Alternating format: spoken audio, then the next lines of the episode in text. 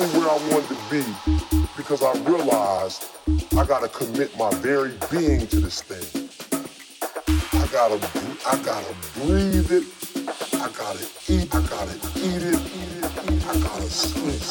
And until you get there, you'll never be successful in life. But once you get there, I guarantee you, the world is yours. So work hard so you can have whatever it is.